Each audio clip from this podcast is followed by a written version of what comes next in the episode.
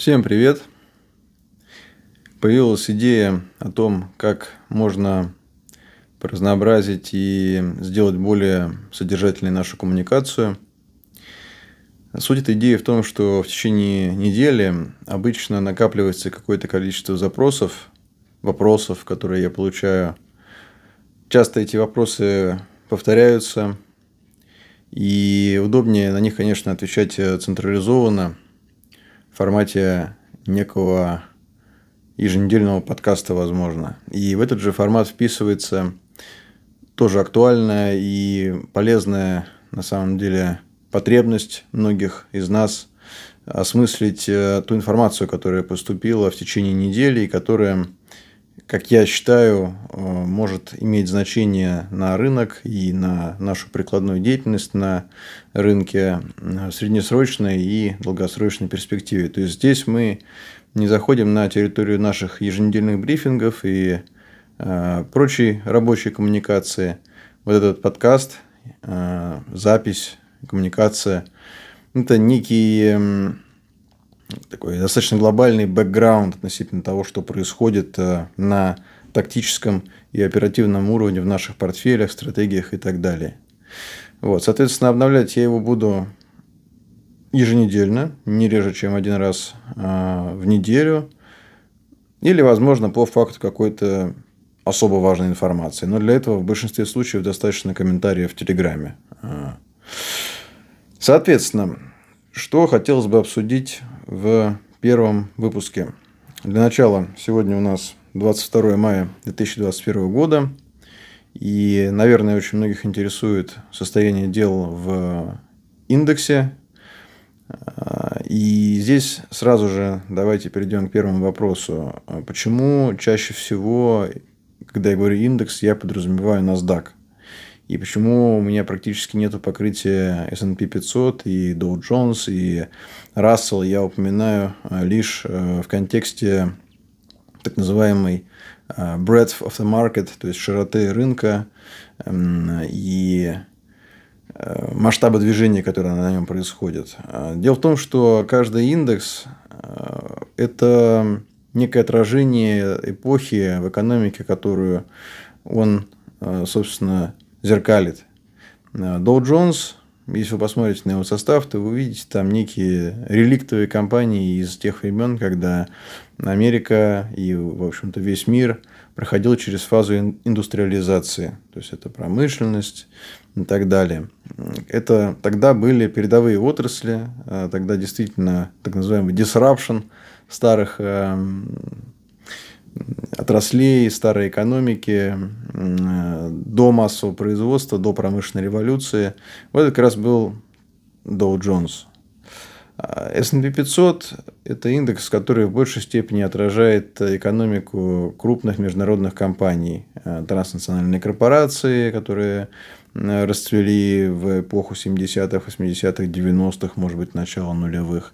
И, наконец, э, NASDAQ – это тот индекс, который наиболее эффективно отражает экономику настоящего, даже не будущего, а настоящего, потому что сейчас наиболее динамично развивающиеся отрасли экономики в финансовом выражении, не в ожиданиях от прекрасного будущего и технологической сингулярности, а в настоящий момент – больше всех и быстрее всех зарабатывают технологические компании. И листятся они в основном на NASDAQ.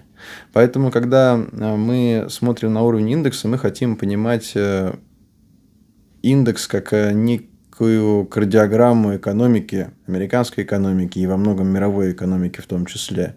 Вернее, кардиограмму восприятия экономики инвестиционным сообществом. Это более конкретное определение. Вот в таком контексте ответ на вопрос очевиден. Э, S&P 500 и Russell – это сильно вторичные индикаторы. Э, в каком контексте их можно применять с пользой? Э, первое уже было упомянуто, это так называемая breadth of the market, широта, широта или ширина фронта, которым наступают быки на рынок. Э, в идеале мы хотим видеть фондовый рынок, на котором растет все и желательно сразу. Для нас это будет означать, э, что э, тот факт, что инвесторы всех калибров, всех стратегий, всех целей пришли на рынок и занимаются тем, что собирают бумаги, производят так называемую аккумуляцию. И когда аккумуляция широким фронтом захватывает весь рынок, для нас это сигнал к тому, что один из сигналов, не основной, но существенный сигнал к тому, чтобы увеличивать экспозицию, наращивать свое присутствие э, и, собственно, идти по э, следам тех гигантов, которые и движут цену по-настоящему. Тут я подразумеваю самых крупных участников и самых активных э, среди них, потому что размер до определенной степени, размер фонда может до определенной степени быть скомпенсирован активностью, которую он ведет на рынке, и зачастую бутиковые фонды не только многомиллиардные, э, но и бутиковые фонды с объемами э, ну, где-то, наверное, в районе сотни или нескольких сотен миллионов долларов, тоже оказывают влияние на рынок. И особенно это, кстати, проявляется в тех компаниях, которые нам больше всего нравятся.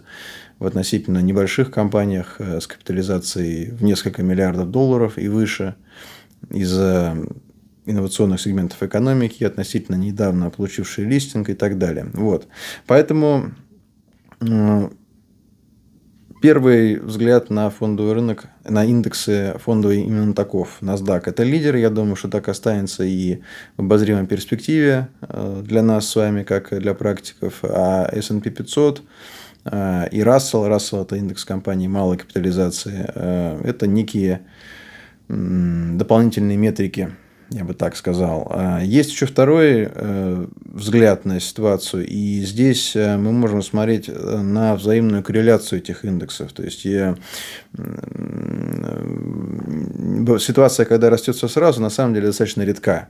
Вот. И ну, собственно, как и самый прекрасный сезон, она действительно проявляется не часто, и нужно быть очень внимательными, чтобы отслеживать наступление такой фазы на рынке. Но рынок еще проводит немало времени в состоянии так называемой ротации, и особенно это заметно в последнее время, когда фондовый рынок находится под влиянием и во власти Центробанка, и движение его не всегда обусловлено органикой, то есть э, не всегда обусловлено спросом и предложением участников, негосударственных участников, которые там находятся.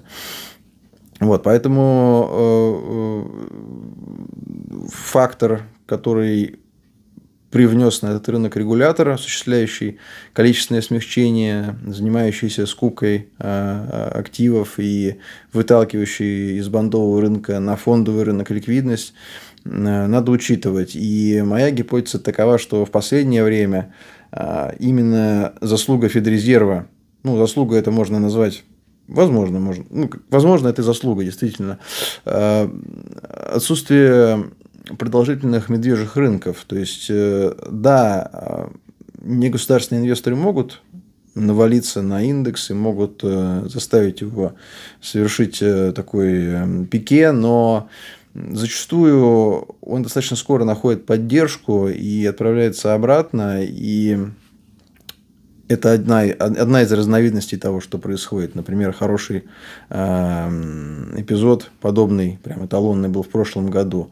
Но еще чаще наступает э, так называемая ротация. То есть, э, когда рынок вырос, ему нужно отконсолидировать недавние движения. Раньше наступал так называемый циклический медвежий рынок. То есть, э, какое-то время индексы корректировались. Ну, это были не прям разрушительные явления. То есть, коррекция от вершин была на уровне индексов не очень высокой.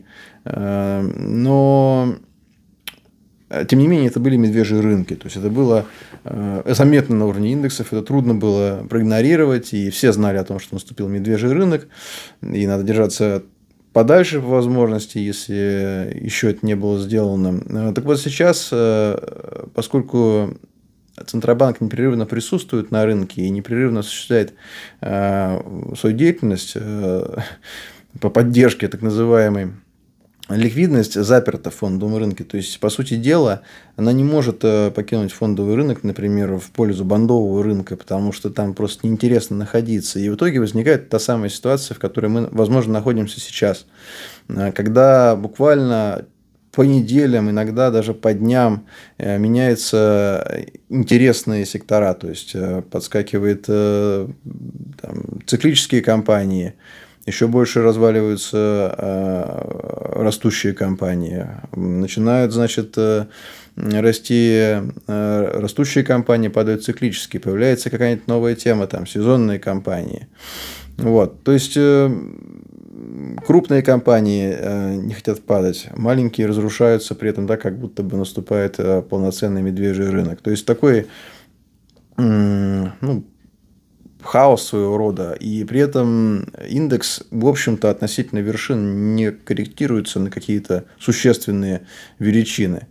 Вот, поэтому э, вот, наверное, как вторая метрика, то есть в каком состоянии мы находимся, или мы находимся в состоянии масштабной аккумуляции, или мы находимся в состоянии, когда э, э, рынок ротационный, так называемый. Вот такую функцию могут выполнять эти вторичные там, и третичные индексы сейчас. Ключевой э, индекс – это, конечно, NASDAQ. Вот. Теперь о том, что, собственно, происходит с ключевым индексом. Ну, все хорошо помнят прошлый год еще. Некоторые даже еще не до конца попрощались со своими ожиданиями, которые э, достались им в э, наследство от прошлого года. Но очевидно, что рынок не делает ничего с февраля, то есть новых вершин нету, нету э, новых лидеров, что очень важно. И старые лидеры, я подразумеваю отдельные бумаги, которые имеют тенденцию к максимальному росту за небольшое количество времени, любимые всеми, тоже себя ведут э, слабо, очень слабо.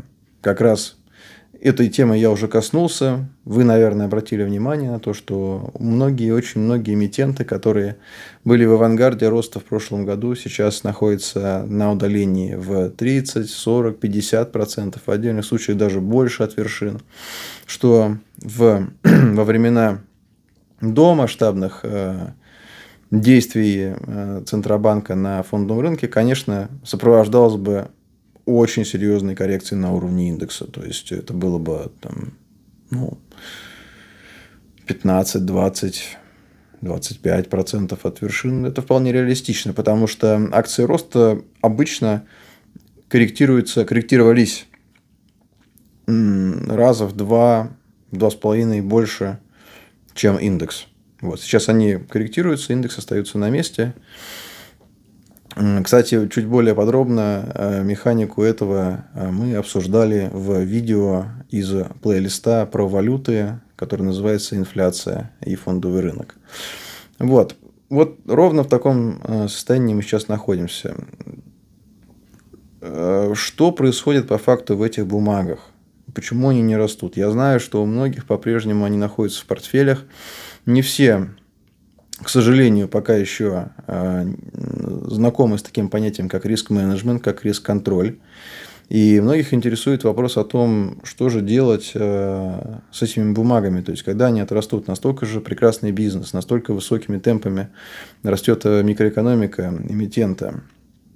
Ну, здесь я, наверное, скажу не совсем то, чего многие ждут, но, тем не менее, это очень важная информация, и она очень, очень большое значение имеет для системного успеха на фондовом рынке. Нам надо понимать, как э, и из чего состоит цена акции. На этот счет есть э, немалое количество академических теорий, Э, модели можно построить, э, прогнозировать цену и так далее. На самом деле этот процесс э, можно отчасти интерпретировать, отслеживая динамику показателя P на E, price to earnings, то есть цена акции, соотнесенная к финансовому результату. И по сути, вот этот самый интересный период опережающего роста цены, в котором как раз хочется участвовать, Э, всем нам, это момент, когда бумага дисконтирует в настоящий момент свой финансовый результат в будущем. То есть фондовый рынок – это, вопреки общественному мнению, вопреки академическому мнению часто, не есть машина, которая показывает действительную стоимость, э, фундаментальную так называемую стоимость э, активов в настоящий момент.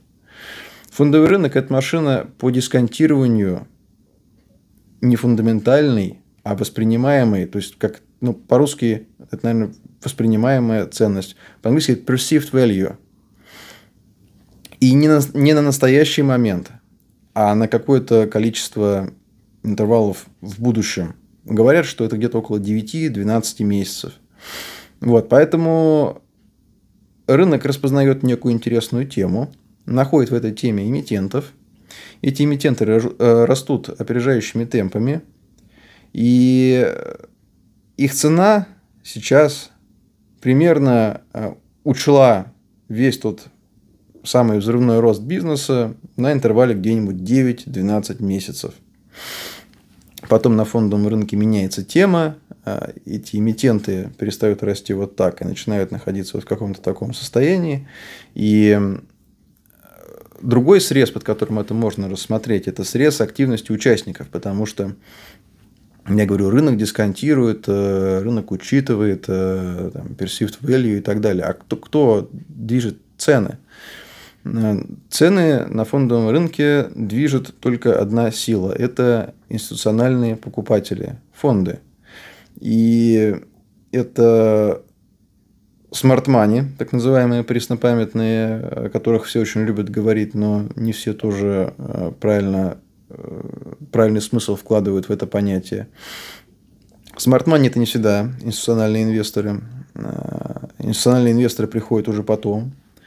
Потом в бумагу приходит ритейл, первый ритейл, умный ритейл, так называемый, который э, действует на опережение.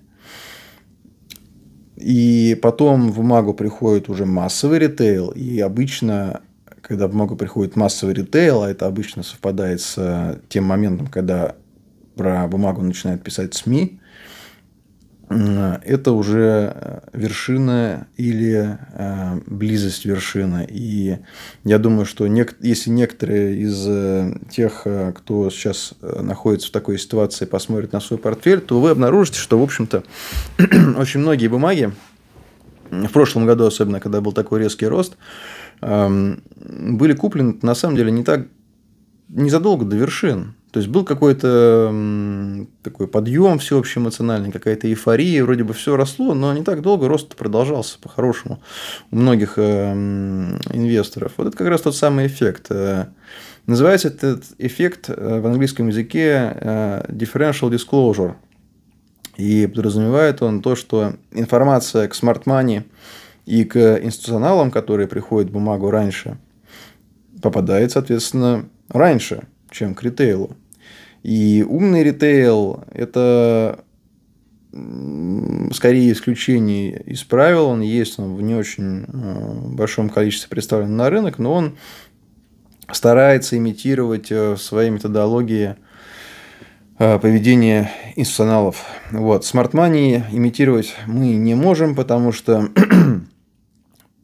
когда они принимают решения, то решения принимаются в основном за закрытыми дверями на встречах э, с венчурными капиталистами, на встречах э, с основателями компаний, когда они еще э, не всегда являются публичными и так далее. То есть, в основном смарт money заходит еще задолго до момента, когда компания размещает свои акции на бирже. Вот. И, соответственно, та фаза, которая знаменует э, вот эту вот уже общую известность э, бумаг, когда они становятся так называемыми household names, когда про них можно совершенно спокойно прочитать э, там, в Твиттере, наверное, там, в каких-нибудь Barron's, Wall Street Journal, CNBC, там какие-нибудь российские РБК, может быть, упомянет эту бумагу уже там где-нибудь ближе к завершению, потому что есть еще язык, языковой барьер тоже. Эм, э, эти истории, они уже готовятся к дистрибуции, то есть аккумуляция, закупка бумаг производилась гораздо-гораздо раньше, когда эти э, эмитенты стоили не в разы, а на порядке, на порядок, наверное, точно часто э, э, дешевле. И для чего нужна вот эта публичность?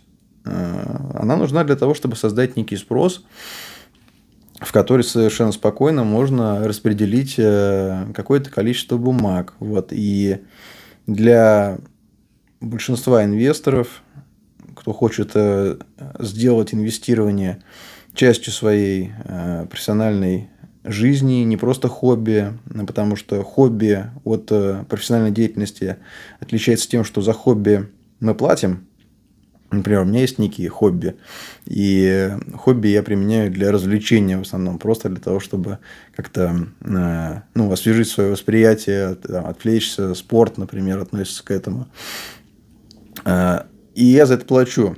То есть я не стану инструктором там, по виду спорта, которым занимаюсь. Э, для этого как раз есть инструктор, у которого есть э, профессия. И, соответственно, в рамках этой профессии я ему оплачиваю его э, услуги. Вот эм, для многих фондовый рынок был хобби, и он останется хобби, потому что многие придут на рынок и получив вот такой опыт, который многие получили сейчас, когда неожиданно а, изменился тренд, тренд исчез точнее, многие обнаружили себя с просадками, э, это такая останется хобби. Вот. Но если вы хотите а, сделать это частью своей профессиональной деятельности, а я считаю, что это, в этом есть определенный смысл в текущих особенно условиях, э, в данной фазе битвы за инвестиционное выживание, то есть за сохранение ценности – Э, то, конечно, надо иметь представление о тех механиках, которые действуют э, в момент, когда акция дисконтирует большое количество прибылей в цене. Вот, соответственно, то, что мы смотрим сейчас, и возвращаясь к вопросу о том, что же будет с этими прекрасными лидерами, э, мы видим дистрибуцию, безусловно, то есть бумаги продают, причем э, здесь уже можно немножечко на такой практический уровень перейти. Прямо на три дня видна эта разгрузка. То есть прямо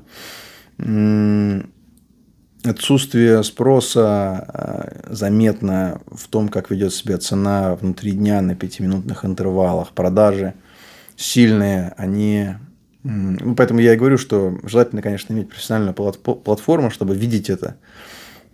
Проведя какое-то время, можно начать э, замечать такие вещи, силу, устойчивость. То есть э, продажи всегда как прям пробивают цену вниз, и некому ее подобрать. Какие-то рыхлые движения. То есть э, я даже не знаю, какую аналогию здесь применить, но, условно говоря, создается очень часто эффект, который, наверное, можно соотнести с э, разбитой хрустальной лавкой. То есть э, где-то через э, часа полтора картина ценовая внутри дня, картина объема торгов, это разбитая лавка с хрусталем, то есть все разломано, какие-то там, значит, кто-то ходит, там, пытается подобрать кусочки, что-то подметать, вот, но это остатки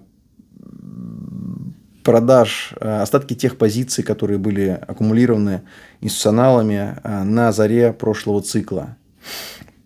Вот, и поэтому они сейчас распределяют эти э, средства между инвесторами, и по-прежнему многие еще покупают, многие верят в эти бумаги, и это, конечно, ошибка номер два. То есть сейчас явно не тот момент, Рынок не э, показывает нам новое лидерство, возможно, его еще нет, или оно еще просто недостаточно укрепилось. Но те бумаги, которые были фаворитами э, в прошлом цикле, э, вполне возможно, в будущем цикле ими не будут. И это надо учитывать. Какие еще факторы сейчас сказываются на рынок? Ну, во-первых, сезон на рынке. Сезонность. Давайте не будем Э, убирать из контекста то, что сейчас май, и есть э, хорошая поговорка «sell on May and go away». Э, и многие менеджеры очень хорошо заработали в прошлом году, и я знаю, что некоторые из них, едва закончив, ну, я, конечно, немного утрирую, но логика именно такова, едва закончили отмечать Новый год и Рождество, и тут уже началась весна, и, в общем-то, они из одних праздников плавно перетекли в другие отправляются сейчас в круизы, играть в гольф, и во многом поведение рынка – это самореализующееся пророчество. То есть, они как бы и сами говорят, что, ребят, давайте будем в стороне от рынка, потому что сейчас сезонный фактор, рынок очень здорово вырос. И, с другой стороны, их отсутствие на рынке. То есть э, менеджеры хедж-фондов сейчас не покупают их физически, нет на рабочем месте. И каждый раз, когда я внутри дня вижу эту дистрибуцию, у меня складывается впечатление, что это просто кто-то кому-то звонит и говорит, там, Джордж, давай как можно скорее, да закрой мне там DocuSign, не знаю, там, Digital Turbine, а, по рынку, да, по рынку, давай, давай, сколько у нас там осталось? И, и, и пошло. И вот это вот где-то через час, через полтора после начала торгов, они как раз созваниваются и начинаются вот эти вот движения.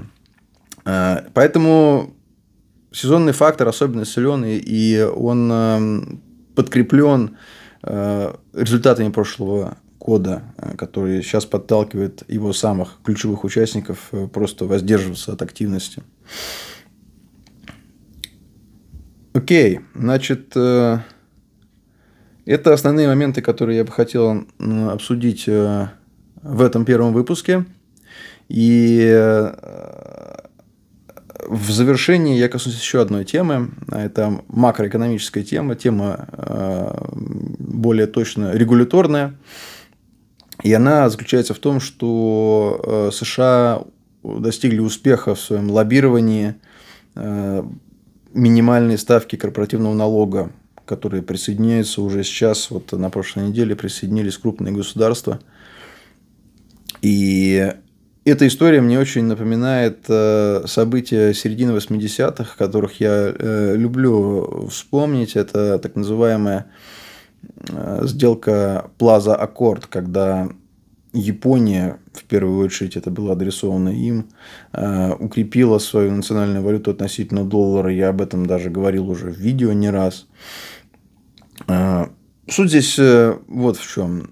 США, как э, государство, лидирующее в политическом и экономическом плане, имеет некое экономическое право вето, скажем так. То есть, когда они считают, что когда руководство США считает, что есть некий дисбаланс, который э, возник и приводит к тому, что интересы э, американского бизнеса ну и как следствие геополитические интересы США ущемляются, они могут в директивном порядке, по сути дела, попросить своих эм, партнеров провести какие-то не очень популярные, скажем так, э, действия с эм, важными, я бы сказал, даже с ключевыми экономическими аспектами. Ну, вот это было в 80-м году, и как раз э, это был тот момент, на котором закончилось японское экономическое чудо.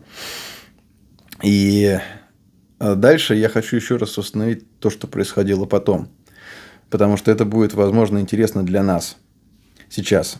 И это имеет некую корреляцию с тем, что я уже э, рассказывал в видео, которое называется «Пузырь на рынке США», потому что все очень здорово укладывается в контекст. Значит, смотрите, а, поскольку у Японии укрепился курс национальной валюты, причем серьезно, мягко говоря, скажем так, а, укрепился, вся их экспортно ориентированная экономика стала в одночасье не, на, не столь э, интересной. И что же пришлось сделать властям? Что же пришлось сделать регулятору? Регулятор начал масштабные э, стимулирующие меры, начал вливать в экономику ликвидность. Идея была, как я ее вижу со стороны, конечно, я не видел исторических хроник, в которых бы описывались решения, которые э, японские э, центральные банкиры или центробанкиры э, принимали. Но я думаю, что логика была именно такой. То есть они хотели компенсировать при помощи действий в рамках э, современной монетарной теории ММТ э, вот этот вот дисбаланс, который возник не в их пользу, и поскольку на экспорт поставлять товары стало в два раза дороже, они решили, в общем, стимулами просто облегчить э, жизнь э, национальным производителям. Но в итоге это привело к тому, что деньги, как и вода, нашли самый простой путь. И, разумеется, все вот эта ликвидность, которую они стали поставлять на рынок, она попала на фондовый рынок. Какое-то время японцы э, с 1985 года, их репутация как такой глобальной технологической экономической державы стала на самом деле меняться, и она не сразу стала синонимом там, потерянного десятилетия и так далее, или там непрерывной экономики, экономики, находящейся в непрерывной гибернации. Нет, у Японии еще какое-то время был э, титул финансового э, центра международного, и это есть в мемуарах участников, которые тогда были в авангарде Э, индустрии хедж-фондов, э, вплоть до того, что там на рынках, которые торгуются круглосуточно, все были в курсе момента, когда японцы садились э, за терминалы, просто потому что их активность была просто взрывной тогда. А вот в том числе за счет того, за счет той энергии, которую придал местный центробанк. Но, как мы знаем, большинство экономических проблем э, имеют под собой хотя бы частичное участие регулятора и э, зачастую является следствием регуляторных ошибок. И в итоге Япония промышленная и технологическая передала эстафету Японии финансовой, и потом, соответственно, пузырь этот э, лопнул, и с тех пор э, экономика Японии находится под э, автоматом искусственного дыхания. То есть нет никакого роста, нет никакого развития, и Центробанк постоянно, постоянно поддерживает ее каждодневно, по сути дела, в ручном режиме управляя рынком. Вот такое интересное последствие. Теперь давайте вернемся к тому, что будет происходить сейчас. Сейчас, безусловно, мы видим, что есть... Я даже Э, назову это, пожалуй, Plaza Accord 2.0. Только это будет не, э, не монетарный, э, то есть не, не валютный Plaza Accord, а, а будет налоговый Plaza Accord. И он уже начал действовать. И к чему он приведет? Он приведет к тому, что другим государствам, которые находятся ну, за пределами долларовой зоны, надо будет думать, как им еще стимулировать свою экономику. Потому что, безусловно, конкуренция налоговых режимов – это, налоговых режимов – это реальность. И учитывается при э, скажем так, позиционировании бизнеса фактор налогообложения, мягко говоря. Вот, если э, вот эта вся глобальная э, линейка налогов станет единой, то, по сути дела, исчезнут какие-либо альтернативы для Соединенных Штатов. И что это будет означать? Большое количество денежных средств придут в движение. И действительно, то, что находилось где-то на счетах, будет, скорее всего, возвращаться обратно в родную юрисдикцию, как-то там размещаться. Ну и, собственно, экономика – это закрытая, закрытая система и большой приток ликвидности, там, корпоративный какой-то и так далее.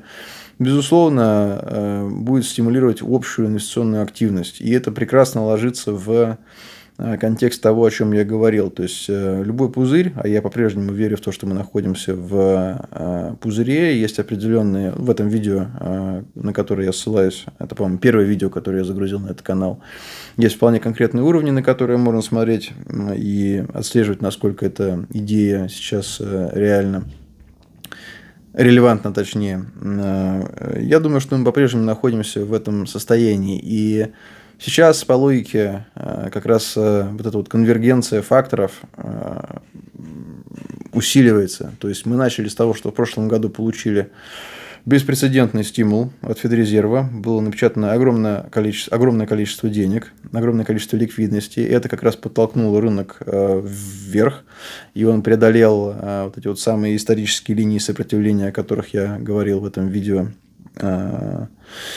И я уже упоминал о том, что для того, чтобы пузырь начал надуваться, не нужно, чтобы Федрезерв непрерывно снижал ставку. Достаточно первого импульса. Потому что самые яркие моменты, например, в, во второй половине 90-х, 95-й нулевой год, Федрезерв на самом деле уже ставку-то не особо снижал, он ее поднимал, но это не остановило надутие пузыря, потому что первоначальный стимул э, для этого был создан, дисбаланс, который собственно, привел к такой динамике рынка. И сейчас что мы увидим? Мы увидим еще больше топлива а, для этой машины. Еще больше ликвидности поступит на рынок. Вот. И это, конечно, очень интересно. Это компенсирует, э, я просто предполагаю, но я думаю, что так и будет, что вот этот приток ликвидности компенсирует потенциальное повышение ставки. Федрезервом. И второй момент, почему именно я так э, сакцентировал внимание на Японии, э, что же будут делать э, другие государства, что им останется делать, как они будут компенсировать вот это вот новое, новое правило, они будут так же, как и все остальные, обратятся к печатному станку. Вот. И как вы думаете, что же будет происходить с этим притоком ликвидности? Будет ли здесь какое-либо отличие от э, японского сценария? Ну, безусловно, кто-то изучает исторический опыт, кто-то нет. Но, как мы знаем, не последнюю роль в жизни регуляторов и, э, скажем так, прочих государственных э, структур играет решение достаточно повседневных вопросов, за которыми часто скрывается стратегическая перспектива. Поэтому не надо предполагать, что здесь, в отличие от диаграммы, которую вижу я, видите вы, я говорю про диаграмму цены акции какой-нибудь, ее видят все участники, потому что все, в общем-то, только этим и занимаются во время торгов. А, не, совсем не обязательно, что каждый из регуляторов э, видит ту же картину, которую видим мы. Вот. И я знаю, что скажем так, истеблишмент в этой среде сейчас, э, скажем так, он за печать денег. Вот, и, и ну, то есть, не следует ждать, что кто-то скажет, а, такое уже было в истории, э, это может привести к таким последствиям, давайте подумаем над чем-то другим. Это маловероятно. То есть, скорее всего, все пойдет именно по тем же рельсам. Вот. Эти размышления, которые, кстати, не являются инвестиционной рекомендацией, это сугубо мое мнение, э, могут показаться негативными. Вот. Но я призываю вас э, вот эту информацию воспринимать э, не как негативную и не как позитивную, а просто как информацию, потому что на фондовом рынке на самом деле нет ничего хорошего и нет ничего плохого. А, он абсолютно нейтрален. Фондовый рынок – это фондовый рынок. И то, что у вас на мониторе рост окрашивается в зеленый цвет, который у вас вызывает ассоциации с там, чем-то прекрасным, типа зеленой травки, не знаю, там, э, распускающихся цветочков и так далее. А, и когда, например, цена падает, то она красного цвета, и это уже какие-то такие неприятные, страшные ассоциации. Сам фондовый рынок поэтому не знает. Вот. И информация – это просто информация. Наша с вами задача – это эту информацию интерпретировать таким образом, чтобы лучшим образом позиционировать свои э, портфели, свои, свой капитал в этих, э, несомненно, динамичных, очень э, активных, активно меняющихся условиях. Вот. Поэтому, чтобы вот так вот ее воспринять, помните про то, что происходило в Японии до того, как э, пузырь лопнул. А до того, как пузырь лопнул, он надувался. И пока пузырь надувается, на самом деле рынок предоставляет нам самые э, богатые, самые великолепные э, возможности. И задача номер один – это распознать эти возможности. Как раз зачастую они скрываются за информационным фоном, который вполне можно считать негативным это одно из э, так называемых контрарианских, то есть э, идущих в разрез с э, устоявшимся мнением, но тем не менее часто работающих мнений. Вот. Поэтому будьте аккуратны, потому что риск-менеджмент в условиях волатильности – это то, что мы на самом деле ужесточаем, а не то, где мы поддержим какие-либо послабления.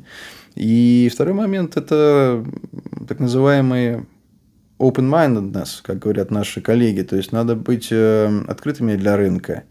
И здесь я под завершение затрону одну из первых тем про то, э, что происходит с отдельными бумагами. Через какое-то время может быть, в ближайшие там, несколько недель, может быть, в ближайшие несколько месяцев на рынке появится новая тема. И эта новая тема приведет к тому, что в ней появятся новые имена. И э, задача инвестора, который хочет э, разместить свой капитал максимально эффективно, это быть открытым для этих новых имен. Потому что вспомните, Посмотрите на график, отмотайте график какого-нибудь там Докусайна и ему подобных там, на годик назад, например, может быть, на полтора или даже больше. Не привлекала эта бумага такого а, внимания к себе. Но она тогда уже была в рамках новой темы, которая потом была лишь разогнана коронавирусом. Потому что а, такие явления часто выступают не стартом, а лишь катализатором роста, потому что после этого именно эти бумаги перешли в ту самую активную фазу, самое интересное.